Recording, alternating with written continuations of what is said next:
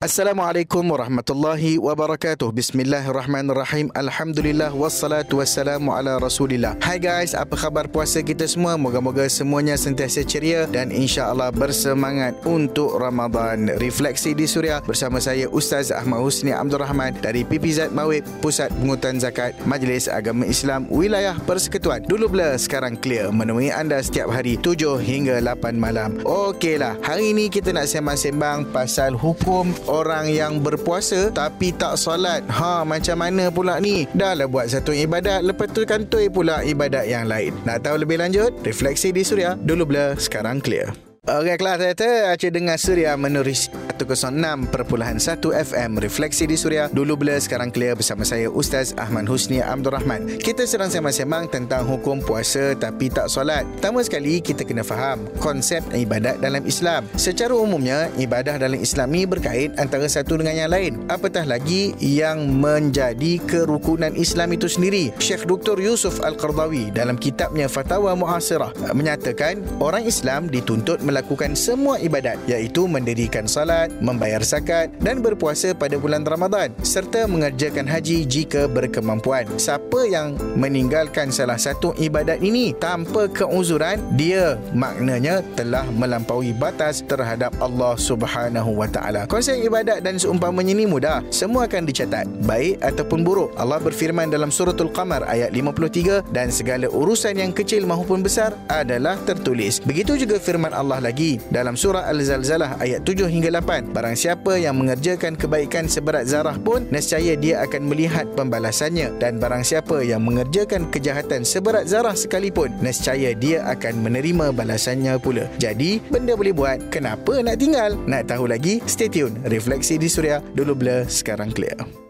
Anda juga boleh muat turun aplikasi Suria menerusi App Store ataupun Play Store. Refleksi di Suria dulu bila sekarang clear bersama saya Ustaz Ahmad Usni Abdul Rahman. So, hukum orang yang tinggal solat tapi puasa ni macam mana Ustaz? Kesimpulannya, menurut Mufti Wilayah Persekutuan dalam irsyad fatwanya, beberapa pendapat ulama berkenaan dengan orang yang puasa tapi tak solat. Antaranya, pandangan pertama, mereka dianggap sebagai keluar daripada Islam. Ha ha, yang ni yang tak syok ni dan tidak sah puasa mereka. Hendaklah mereka bertaubat kepada Allah dan dan kembali mengerjakan salat. Inilah pendapat mazhab Hambali dan sebahagian ulama pada masa kini. Dan pendapat kedua pula adalah mereka yang tidak salat tetapi berpuasa dianggap puasa mereka itu sah tetapi tidak diberi pahala. Ini adalah pendapat kebanyakan ulama-ulama Azhar seperti Syekh Atiyah Saqar, Dr. Ahmad Arshid Basi, Dr. Muhammad Al-Bakri Ismail dan lain-lain. Kerana Nabi SAW bersabda, siapa yang meninggalkan ucapan yang keji dan beramal dengannya, maka tiada keperluan bagi Allah Allah dengan sebab dia meninggalkan makan dan minumnya. Namun begitu, kami lebih cenderung kepada pendapat yang mengatakan puasa itu sah tetapi tidak ada pahalanya kerana menafikan rukun Islam yang sangat penting iaitulah salat. So, apa gunanya berlapar tanpa berpahala? Rugi kan? Benda boleh dapat pahala, kenapa tak ambil? Refleksi di Suria, dulu blur, sekarang clear.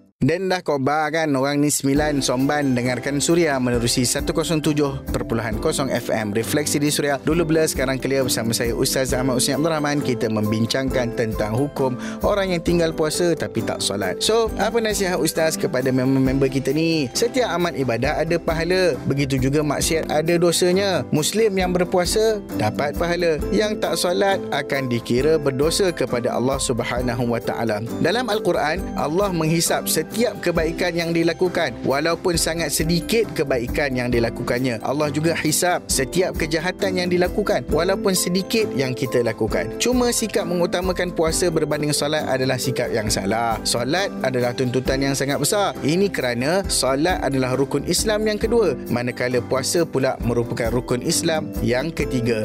So ia sebenarnya berkait rapat antara satu dengan yang lain. Kita pun tak suka bila orang bawa hasil yang tak sempurna untuk ditunjuk tunjukkan kepada kita. Apatah lagi hubungan kita dengan Allah. Ibadah ni semua kita buat untuk dia. Kalau tak sempurna, tak best lah kan? Allah sendiri tak berkira untuk beri segala nikmat kepada kita. Kenapa pula? Kita harus berkira dalam mentaati Allah. So, clear semua? Refleksi di Suria dulu blur, sekarang clear. Terus menghiburkan anda di bulan mulia. Refleksi di Suria dulu blur, sekarang clear bersama saya Ustaz Ahmad Usni Abdul Rahman. Alhamdulillah, syukur kehadrat Allah kita telah sampai ke penghujung perbincangan. Moga-moga ada manfaat dan ke kebaikan untuk semua. Kalau ada apa-apa nak ditanyakan, dikongsikan dan seumpamanya, boleh WhatsApp Suria di 012 555 1053 ataupun boleh DM Instagram saya at Ustaz Husni hashtag DBSC. Temui anda setiap hari 7 hingga 8 malam. Panjang galah hanya sehasta pergi ke kota esok lusa. Jagalah salat ketika berpuasa agar pahala tak sia-sia. Assalamualaikum warahmatullahi wabarakatuh.